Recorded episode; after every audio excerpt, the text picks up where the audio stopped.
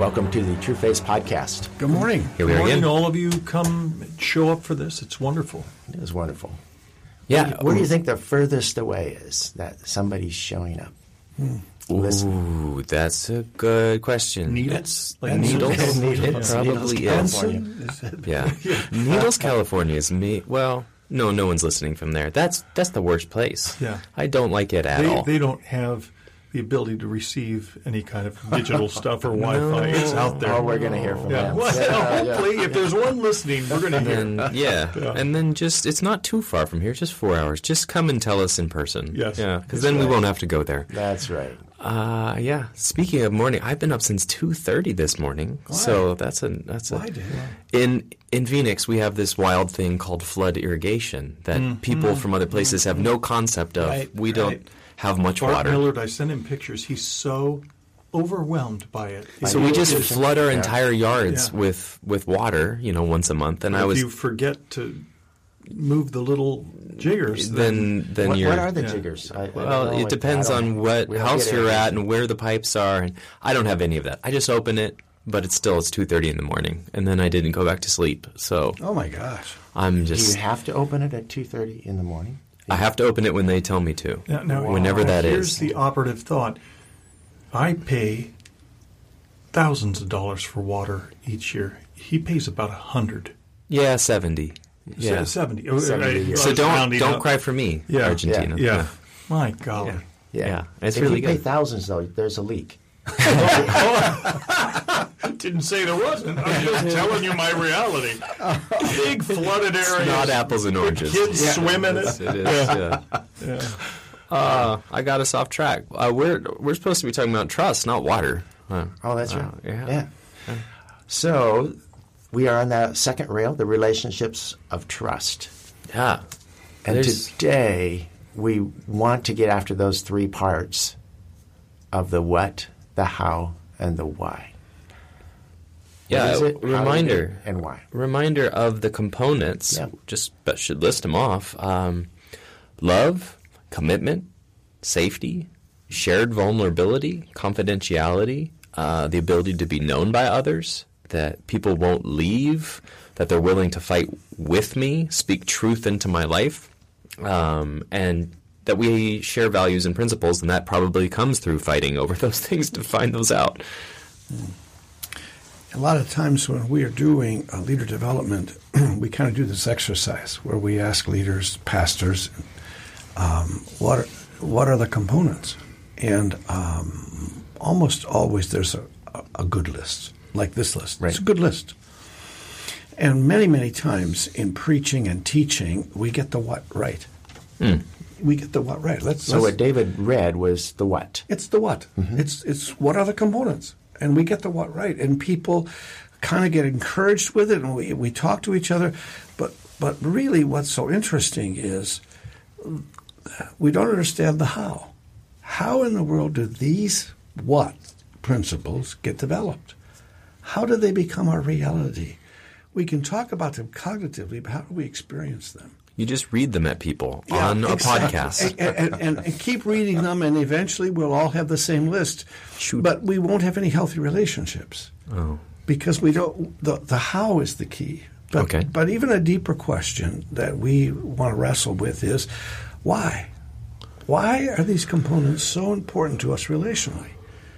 And and uh, we want to suggest that there are three parts to that. Why? One is the first thing that David wrote was love. I can't experience your love if I don't trust you. So one of the, one of the great whys of a relationship of trust is we we trust each other so we can experience love. That second great why is we trust each other so we can teach and communicate truth to each other. Having a cognitive awareness of the what will never change my relationships. It's until I, in fact, in, am engaged in trusting you enough to hear you tell truth to me. And how would I know that I'm receiving truth? Because I'll act upon it. That, that's such an incredibly important insight. Why would we have relationships of trust? Why do the three, the four of us, work so well together? because we trust each other. But one of the reasons we trust each other, and one of the reasons we enjoy the trust of each other, is we get to speak truth into each other's lives. And then the third one is this why would I have a relationship of trust? It's so that I can experience guidance. I need you. I live in the reality that I need you. I cannot figure me out or my life path without you. So it's we got the what right. Sometimes we're not sure how to do the how, but very few of us understand the why. Why in the world would I want to be in relationships of trust? A, so I could be loved. B, so I could understand and, and apply truth, and my life could be guided. Mm. Just one more thought from me, and that is I think these are three of the critical principles of what Jesus did with his disciples. In teaching them truth, they experienced love. They, in fact, acted upon the truth he taught them, and they were guided by him and each other. That, that to me is such a powerful, three pronged, important mm-hmm. message about these relationships of trust. If you're if you're remembering, and as as we're remembering that we're talking about the church, and if you're sitting there in any kind of pastoral or lay role of of influence, you might be thinking to yourself. That all sounds very good. Now, how would I go about that? I feel quite isolated, and I feel like quite a few people have expectations of me that trust is maybe not so much a part of that as them just getting what they want. So how am I going to do that practically? And that's that's what we're talking about. Not just the the the why of that, which they are now like okay, but also the the how, right? Yeah. Suppose you're convinced of the why. That means you have work ahead yeah. in the how. Exactly. I remember Stephanie Johnson came up to me on Sunday when I was preaching, preaching the Romans. This was years and years, decades ago. And she says, uh, I've heard these truths before. I think I've heard them preached better than you're preaching them. But I was never in a place where the unspoken, uh, palpable environment was agreeing with them, where the nonverbal was agreeing with the verbal. Hmm. And she says, I've not been in that before. And I'm in it right now, and I can hear them differently. And so one of the things I remember so long ago was you, Bill, teaching um, leaders have to not just teach these words, not just go find all the trust passages and make sure we hear them over and over and hear them well, but there is a commitment of relationship uh, to leader to leader who says, I'm not going away, I'm staying, and I will whatever that cost is, I'm going to love you and let you love me even when you hurt me. And we will stay and see what this looks like, this grand experiment. And when you do that, then what you teach has some substance to it, and uh, the body can feel something, even if you do it poorly, even if you do it clumsily, even if it's haltingly, they will feel that and I've experienced that. I've experienced it here. I've experienced it in a local church, uh, in, in a, a, theater group. I've experienced it on staff. There is something palpable. We all have. We all have tasted and felt it.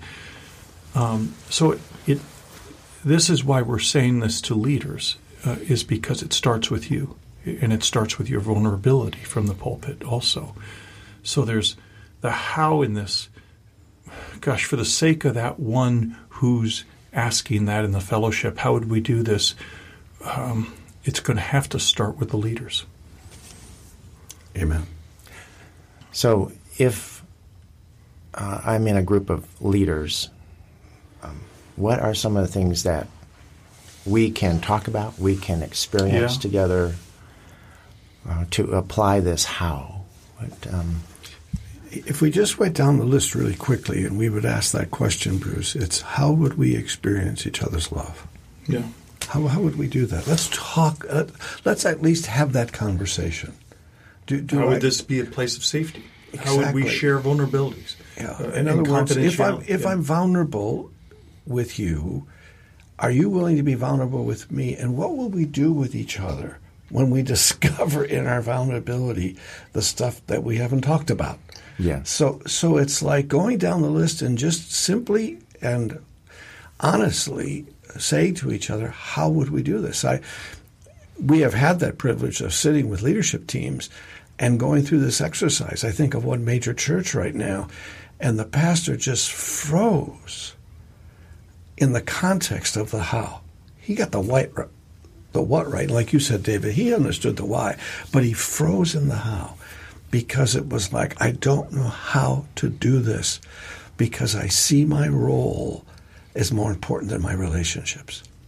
I'll tell you, early on when we used to, uh, as part of our leadership groups, take them through the affirmation tool, and some of them had never experienced such a thing. Just starting there in affirmation, in honest affirmation, It's a good place. it it broke down people and said, "I've only been ever valued for my talents." Never Right. been valued for my person. Never been told that about my person. And that's what we're all praying that God is doing in us. And when someone tells it to us, I want to do more of that in that environment that just told me who I am.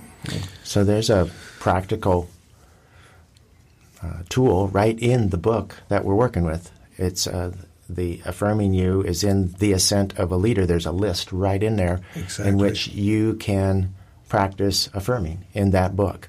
There's also, uh, if, and I really think this is important, that every leader who has family whether that's family of origin or is married with children, uh, go through the Affirming You in Family, which is on the True Face website. And so there are a couple of real practical hows that you remind me of, Yeah. uh, John, when you speak of affirmation. When you start to learn who you are, then you can stop being afraid that when someone tells you something that is negative about you or something detrimental to other people, that that now is what defines you. In fact, those those are an affirmation of sort of who you aren't in your true heart and what you don't want to do. And if you can believe that people are for you, if you can believe that people see the best of you, you can be open to people critiquing, if you will, or people saying things that are ugly in you, because we all have them. And it can be a gift. Now, maybe it's a severe mercy, but uh, it can be and is probably a necessary gift. And especially if you're a leader. If you are a leader who can only be affirmed, then we are going to have a problem in your church of trust because we all have these issues. And that is one of the, the keys to opening up the door to maturity, is letting somebody else actually walk with you in something hard. So affirmation does that as well. I think as we think about this, these ladders that are going forward, what David just triggered was uh, something else about the how, how, and that is, how do we learn to submit to each other's strength? Right. And, and that process creates trust. How do we learn to protect each other's limitations and having the freedom to declare what I see in you, knowing that I'm not going to reject you, but I'm actually going to stand with you in what has been discovered? Those really, over the years, have helped us help leaders understand the how. Let's talk about that next week. Uh, that also leads to another subject that uh, is embedded in that process of integrity. And so, if we can get after that process and and the one of the great consequences, fruits of that process is integrity next week. That That'd would be great. terrific. That would be great. We'll see you next week. Thank you, guys.